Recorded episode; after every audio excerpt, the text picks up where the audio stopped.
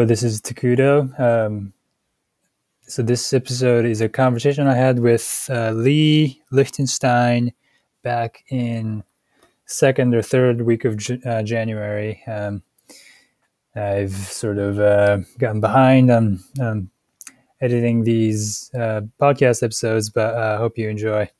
Thanks. Hello, Lee. How's it going? It's going all right, Takudo. How are you? Pretty good. Uh, so, how's your first week back been thus far? Or this is your second week back, right? Uh, it might actually. I can't remember if it's my second or third. I started on the fourth, so whatever that is. Okay. Uh, it's been going well. I am doing different things, so it's not like I'm totally without ramp up, but at least a lot of the bureaucratic and the uh, conventions here are kind of already known to me, so I don't have to worry about ramping up on that sort of thing. Right. Could you remind us, uh, for some people joined since you um, left, which I believe was in 2019, right? 20. So I left in, I think I left in July of 2019. It's hard for me to remember exactly because I then took a month off to mm-hmm. basically do home improvement work, which, funny enough, I reseeded my lawn. And in the process of doing that, I hurt my foot. And mm-hmm. so now I need surgery for my foot, but that was put off due to pandemic. So, you oh, know, dang. so it goes. We'll uh, definitely, we'll definitely come back to that. Um, yeah, uh, so, you're, yeah so I then started in September at the other job, which I then left on January 1st, 2021, which was rather nice of them. They essentially let me work on a holiday of where I had no obligation to actually get anything done. I see. And then you had a, uh, a weekend of fun employment and then started exactly on the 4th. Yeah, cool. Um, so could you remind us what you did before uh, what you did at the Broad before you uh, you left in July of 2019, and then what your new roles are. So sure. Uh, so I started off in the cancer group in Gaddy Getz's group, uh, Cancer Genome Analysis (CGA). You'll also hear it called. Uh, there were a bunch of us there, and I worked there for, geez, t- until whenever DSP was created. I can't remember the exact date. Back then it was called DISD, DSDE. Yeah. So some of you may see uh, shared folders or meeting names tagged as DISD. DISD. It's just the old name for DSP. Yeah. Uh, so when I started at DSP, I started in the methods group uh, under Adam Kiezun, who is no longer at Broad, uh, working on somatic tools. From there, um, I stayed essentially, Adam left, and I owned the uh, somatic tool set and I also was manager for a bunch of the developers in the methods team, uh, including GATK and pe- some of the developers making tools. Uh, and then I was basically working on uh, creating uh, pipelines and algorithms for uh, both the Broad community and the uh, g- cancer genomic community at large uh, both yeah. inside and outside the Broad Institute. Right. So you were working on mostly cancer stuff before you left, and then now you were. Correct. I understand that you're doing more like all of us. Yeah. So right now, although I've only been around for a few weeks, I'm uh-huh. working on all of us. Uh, essentially, what I'm trying to do is make sure that the uh, releases have a representation of good genomic data. You know, both uh, you know given that the very large number of whole genomes this project includes and array data as well. You know, we will provide that um, and essentially working on the product with the uh, with Verily and others uh, to determine like what we should release and when. I see. So I think I know what all of us is, but all of us is just like this project where we sequence a lot of people get yeah, so, whole genome and then arrays and then make the data like the BAMs and the whatever the VCF from the array available in the Google bucket somewhere so that researchers can kind of do what they wish with that data? Is that so? Actually, it's more than that.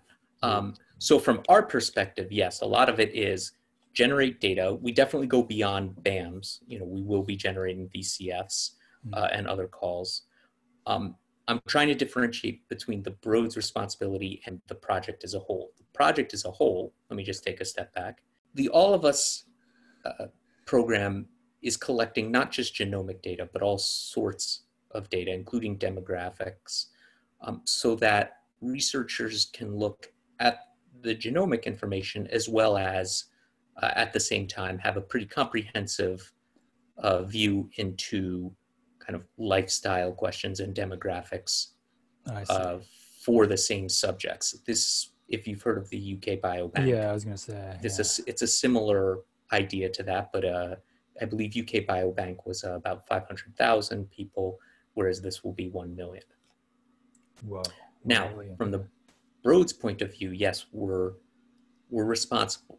We have two roles. One is as a sequencing center. I am actually not going to talk about that as much. Um, okay. Another is as a place to get data. But what's happening is in our partnership with Verily uh, and inside DSP, we've also created the researcher workbench. And this is what the researchers uh, will actually interact with. So they'll be getting the data through that. They wouldn't per- necessarily just, you know, pop open a command line and download something through, uh-huh. uh, you know, a, the co- from the cloud on a command line.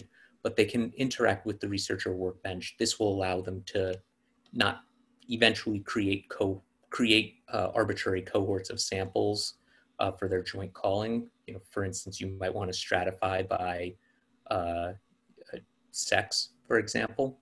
Um, and this would allow them to essentially create their own VCFs from which to do analyses in I there. See. I'm definitely not doing it justice because the there are going to be all sorts of features there, um, yeah. but this would be one example.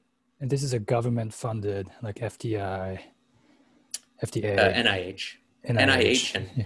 and boy, we know it because uh, first of all, this is a very large initiative. Uh, you know, with where we're working with Vanderbilt and other sequencing centers. Right. Um, additionally, given the sensitivity of this data, there's all sorts of uh, security perimeters in place for what we can run, where, and where we can place data. And I'm not going to lie, this is still something I'm ramping up on. I see. And when you say workbench, is it is it not the same as is there going to be like a separate thing, or is it going to be like is it just going to be Terra? So Ter- Terra on steroids it, or something. No, you can view it as um, Terra is a web application. Researcher Workbench is another web application. It is using much of the same infrastructure, including the code base uh, that is essentially that is used by Terra. So Terra is a front end mm-hmm. making uh, API calls to uh, services in a back end. Workbench will be the same thing. It will be a different front end making calls to a back end. Um, I see. The, you know, for example, you know, and it's, I shouldn't just say, oh, it's a different GUI because that's not true either. The data model is different mm. um, yeah, than what I've seen in uh, Terra. Uh, so for example, Terra, it has, you know, samples and individuals and pairs. Um, but researcher workbench, for example, has notions of uh, cohorts, essentially, that will uh, allow you to stratify the data by sample. And it also has the notion of a concept set, which allow you to kind of say, this is the information, this is the meta information about some data that I'm interested in. So that you aren't copying, you know, terabytes of information that you're never going to use. I see. Cool. Um, so we, have we started sequencing for this or are we still like getting ready? Yes. We have started yeah. sequencing for this. One of the challenges, of course, is when you're dealing with this much data, you want to have the infrastructure in place to remove uh, data as well. I see. So that's meaning we don't want to leave uh, multiple copies of CRAMs. So this involves, of course, coordination between the sequencing centers and uh, the. Oh, that's right. Sequencing happens at like Vanderbilt, uh, Broad and like Michigan or something? Uh, Or UW? UW. Baylor, Johns Baylor. Hopkins. I'm kind of mix and matching. You say sequencing, part of it's sequencing, part of it's arrays. I. Um, Dang. I can So pull open a spreadsheet that tells me who's responsible for what, but I have to admit Yeah. again, week three, I'm going to just hide behind that. I can't remember Yeah. which center is doing what, other than that Broad is doing both arrays and whole genome sequencing. I see. But I was going to say, like, all right, so million samples at the Broad, how long is it going to take to sequence all million samples? Uh, Is it going again, to I be don't know the. Yeah, several This- year. This is a multi-year project. Yeah. I do not have an end date. Cool. Um, if I get one, I'll happily tell you. Yeah. um, have you kind of switching gears a little bit? Have you, um, what do you think, what do you perceive is different about working at the Broad um, this second It- time? In one year and uh, quarter that I was gone, Uh-huh. I mean, for me, the differences mostly are the change of role. Um, uh, you know, the Mark is handling a lot of what I used to handle in cancer, so I don't think my involvement is going to be needed nearly as much. Mhm. Um, and so for me, most of the difference is being on the germline side and also not uh, being a, being more externally facing. Like I, Right. I have to deal with like Verily and Vanderbilt. Um, and it feels like I was doing that more than when I was on the cancer side, where I did that. Don't get me wrong, but mostly we would kind of release tools, post it to GATK, and then I would kind of solicit some feedback from some places. But this was a pretty informal process. Hmm. Whereas now I feel like I'm essentially uh, having to make commitments, or at least estimate, make estimations and uh, communicate this to, you know, Verily and to, uh, not necessarily Verily specifically, but Verily, Vanderbilt, and everybody else involved. Right. Um, yeah. So how's the uh, the whole pandemic thing been for you? So I feel as if I've been fairly lucky, honestly. Um, I, I'm not saying it's fun. You know, Mhm. I'm not saying that it, it's been a positive thing. I'm definitely not saying it's a positive thing. Mhm. But I also think that I've been very lucky in that I've had enough space. Um, we, my wife was amazing, and she just basically took care of the childcare right when the pandemic started, and we've been doing the same mode. Basically, we hired someone, um, and I've also been very lucky in that I have two daughters, and my older one is in remote school full time, and she's been doing re- she's been doing very well with it. She hasn't kind of wandered off during class or anything like that. Mm. My younger one is in preschool. I admit I worry a little bit more about that. She's missing the preschool experience. She is not getting as much socialization with kids her age um, Mm. because Zoom calls, for example, just they don't hold a four-year-old's attention very well yeah. so you can't you know but regardless we had hired someone uh, at the beginning of the pandemic um, and she's been wonderful and she's been taking my younger one and kind of doing the school part as well as making sure that both of my girls get enough exercise because that's a big thing and it also allows me during work hours to essentially not have to worry about kids running into the room with me Hmm. Which gets me to kind of my last like why i'm lucky is that i have enough space that i can kind of sequester myself away and i Yeah. again because uh, for a little while like you know i've had periods of time where i would try to work and be on calls and the kids had access to me uh, for a while i was just basically working on the dining room table and that you know don't get me wrong it wasn't a big problem but it was definitely a nuisance that you don't want to deal with you know meetings constantly being interrupted you know Mhm. loud noises in the background when you're trying to have a serious and professional conversation Right. but again i feel as if my experience during the pandemic hasn't been as bad uh, as others and if everyone tells me that theirs is even better than me just don't tell me like ignorance is bliss Yeah. Um, and i've gotten to do tons of art projects with my girls because we can a lot of the activities we would do required us to go somewhere but now we don't go anywhere or no very often so we essentially have turned our driveway into like a chalk art uh, oh, cool. many times over. I will totally bore everyone with pictures of that later. Um, I drew some of my finest art on that. For some reason, my daughter, my youngest daughter, kept wanting me to draw the Joker, like from Batman. So I had to draw the Joker a ton of times. You know, I'll show that off, and you yeah. all can humor me and just pretend that it's great, even though yeah. I, I would argue my artistic skills have not improved much since high school. We'll use that as the uh, cover art for the uh, for the episode. Um, oh, great! Yeah. Great. I'll, I'll, I'll dig up one of the pictures. and yeah. my wife was also very good. She looked online for like chalk art, and so in early April we did this kind of giant stained glass uh, art in the driveway, and I'll I'll send a oh, yeah. picture with uh, my girls standing on that. I didn't know about this art artistic side of you. Did you do something similar like you like before in your no so i think what it was was i was an only child growing up in new york city um, in the 80s and 90s when the crime rate was high and also i was kind of like this short fat kid who liked computers so i didn't get out much and we didn't have like you know smartphones and laptops so yes, I got plenty of screen time, TVs and computers, but that was only at home. So whenever I left the home, I pretty much was drawing. That was like the only form of entertainment for me. Okay. And so I just drew. And then in school, they would offer me, like, oh, do you want to take art? I'd be like, yeah, sure, why not? Hmm. Um, hmm. But I never really wanted to do it as a profession or anything like that. I just enjoyed kind of like reading how to draw books, like how to draw the Marvel way. I'm completely trying to get my girls to draw out of that because I learned so much about drawing people uh, there. So that's why all of my drawings kind of look like comic book art.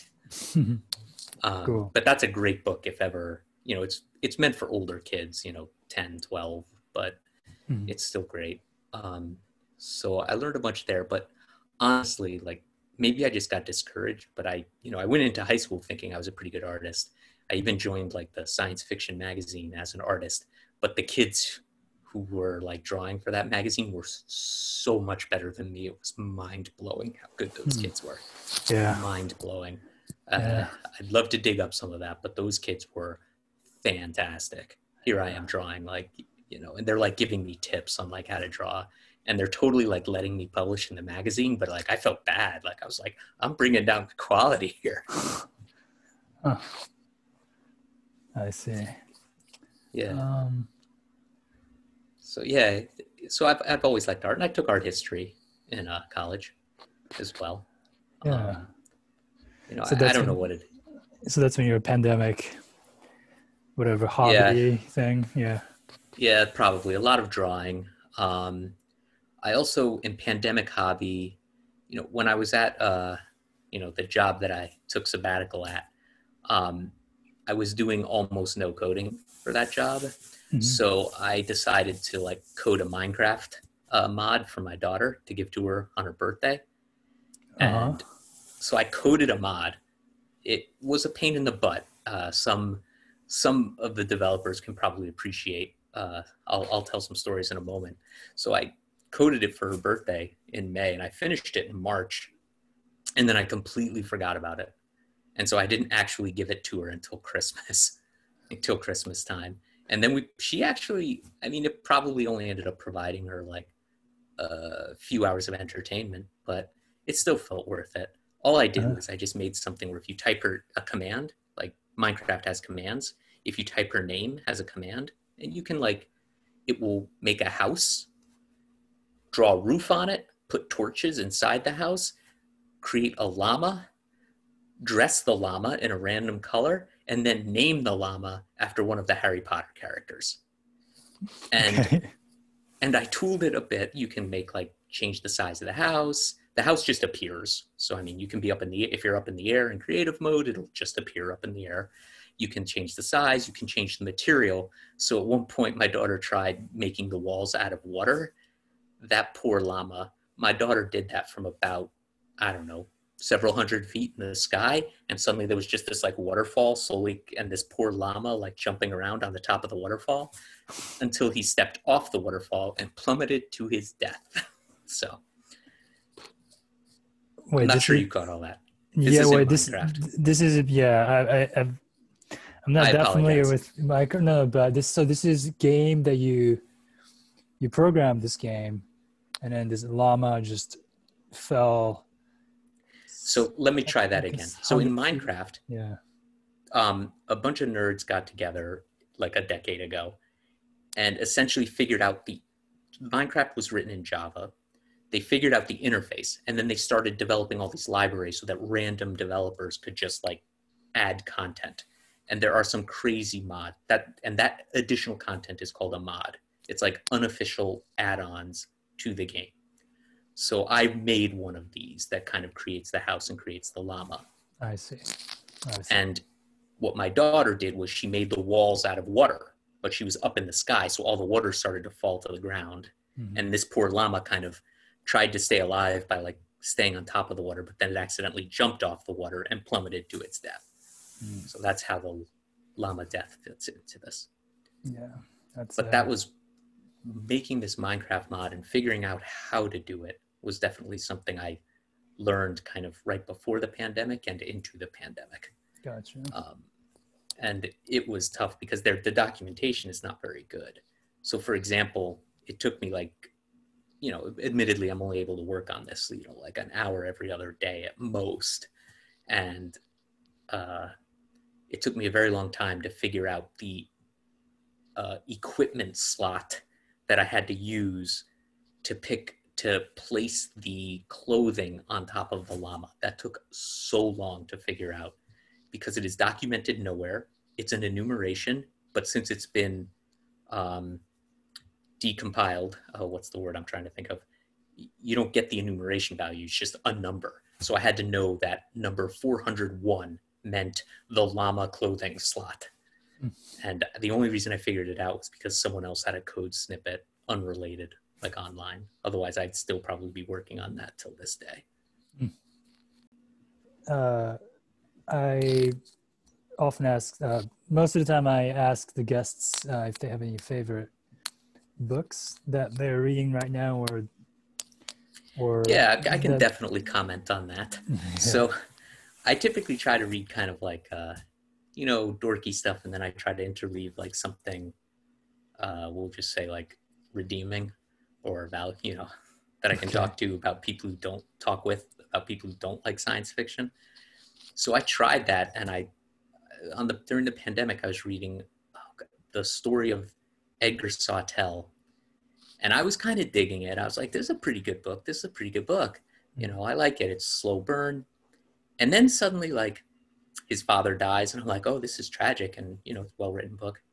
And then like he sees the ghost of his father and i'm kind of like wait this thing this book was not um, this book was not supernatural up until now and his brother starts like sleeping his uncle starts sleeping with his mother. Ooh, good thing wasn't his brother.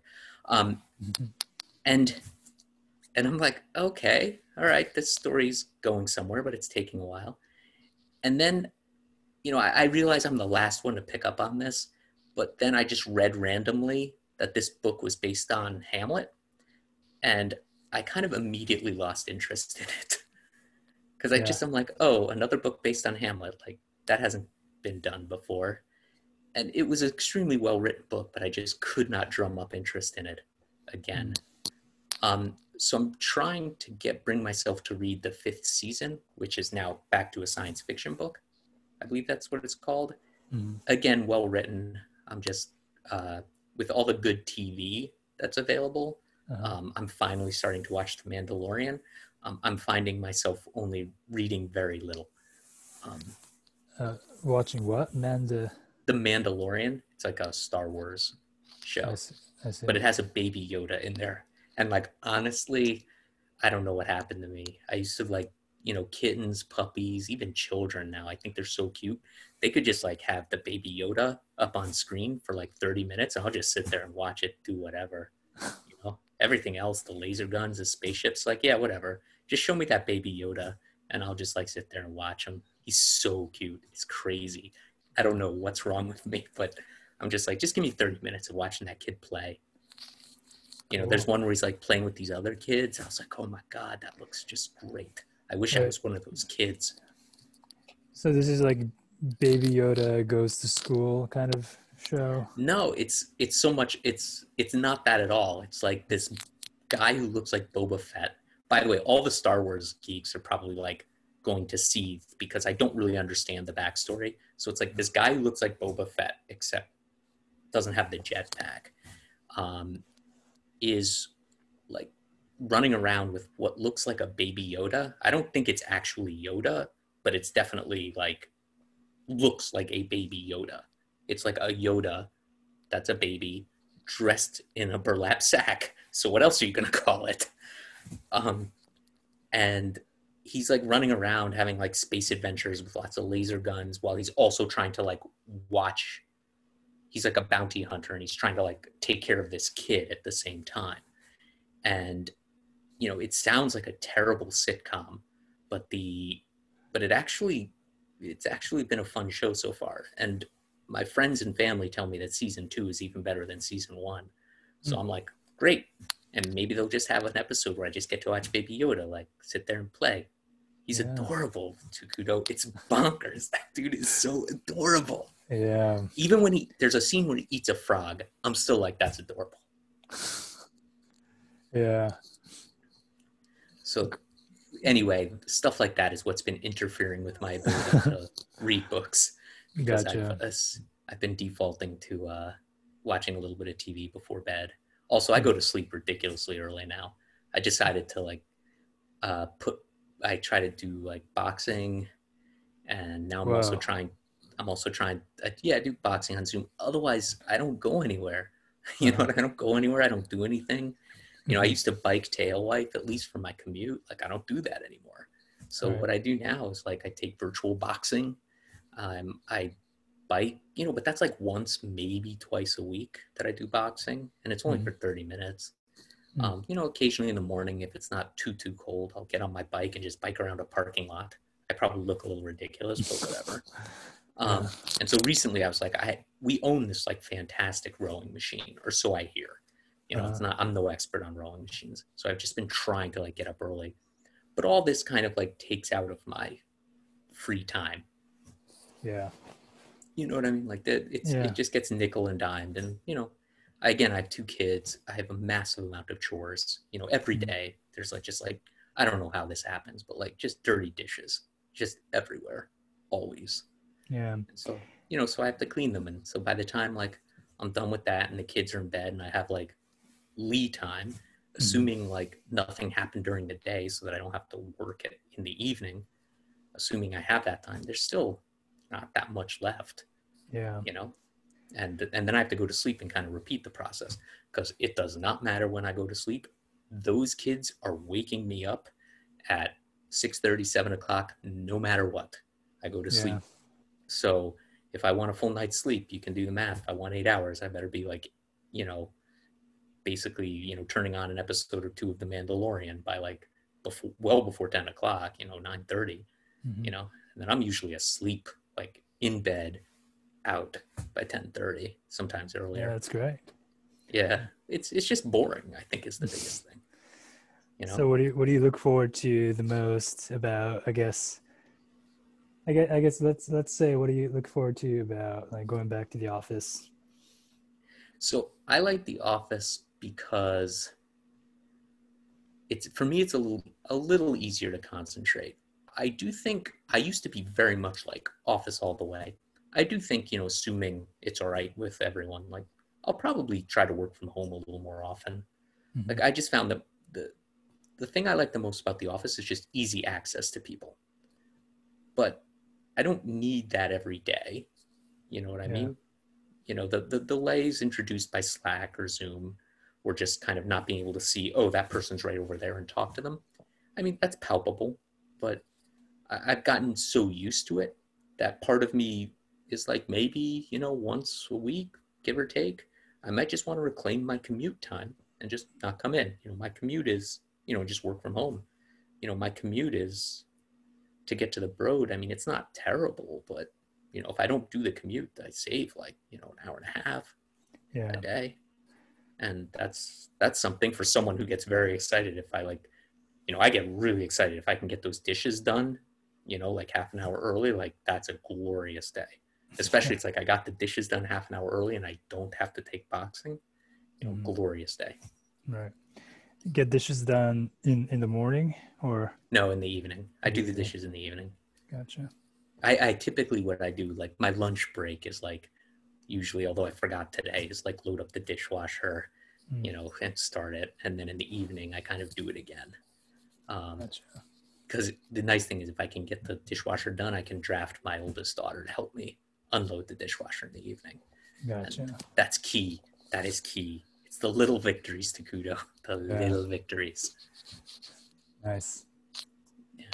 Awesome. Um, any uh, parting words for anyone? David Rosen. David Rosen. Any words for David Rosen? Yeah. Do I have any words for David Rosen? Doesn't no, I'm sorry. Be. I haven't. Yeah. I'm sorry, David. I haven't reached out yet to say hello. Uh, if it's any consolation, there's lots of people where that's happened. Mm-hmm. Um, but uh, yeah, that, that's my parting words for David Rosen. I'm uh, I'm I'm truly excited to kind of be back, and one of the reasons for coming back was the people. I know it sounds lame. I know it sounds cheesy, but it is totally true. I mm-hmm. really liked working with all of you. Yada yada yada. Don't let it go to your head. Um, you're not all that. But yes, I was very happy to see familiar faces of people that I liked. Uh, you know, awesome. coming back, even though I get to see all of you only on Zoom. But yeah. whatever, soon enough. Yeah, soon enough we'll be doing uh, pull-ups again. Oh yeah. Office. Oh, I've been trying. I got a pull-up bar, but it uh, I did ripped down. It ripped out the paint on the yeah. side of my doorway, so I have to get a different one. Yeah. Uh, we have to get one that mounts. But again, like I'm slow, yeah. a little lazy about these kind of things. It's not like I like doing pull ups to Kudo. yeah. In fact, I really don't like doing pull ups. Yeah. And, we'll, uh, we'll find a way to get that pull up tower back from, uh, yeah. from HR. That'd be nice. Yeah. That'd be nice. We can, we, David Benjamin can help in that effort, I'm sure. Yeah. We'll, we'll, we'll do our best. Yeah he's someone else I haven't reached out to. I should probably do that. Yeah. Cool. Well, thanks, Lee. Um, My pleasure. Talk right. about myself for 30 minutes? Like, yes, please. All right, I'm going to stop recording.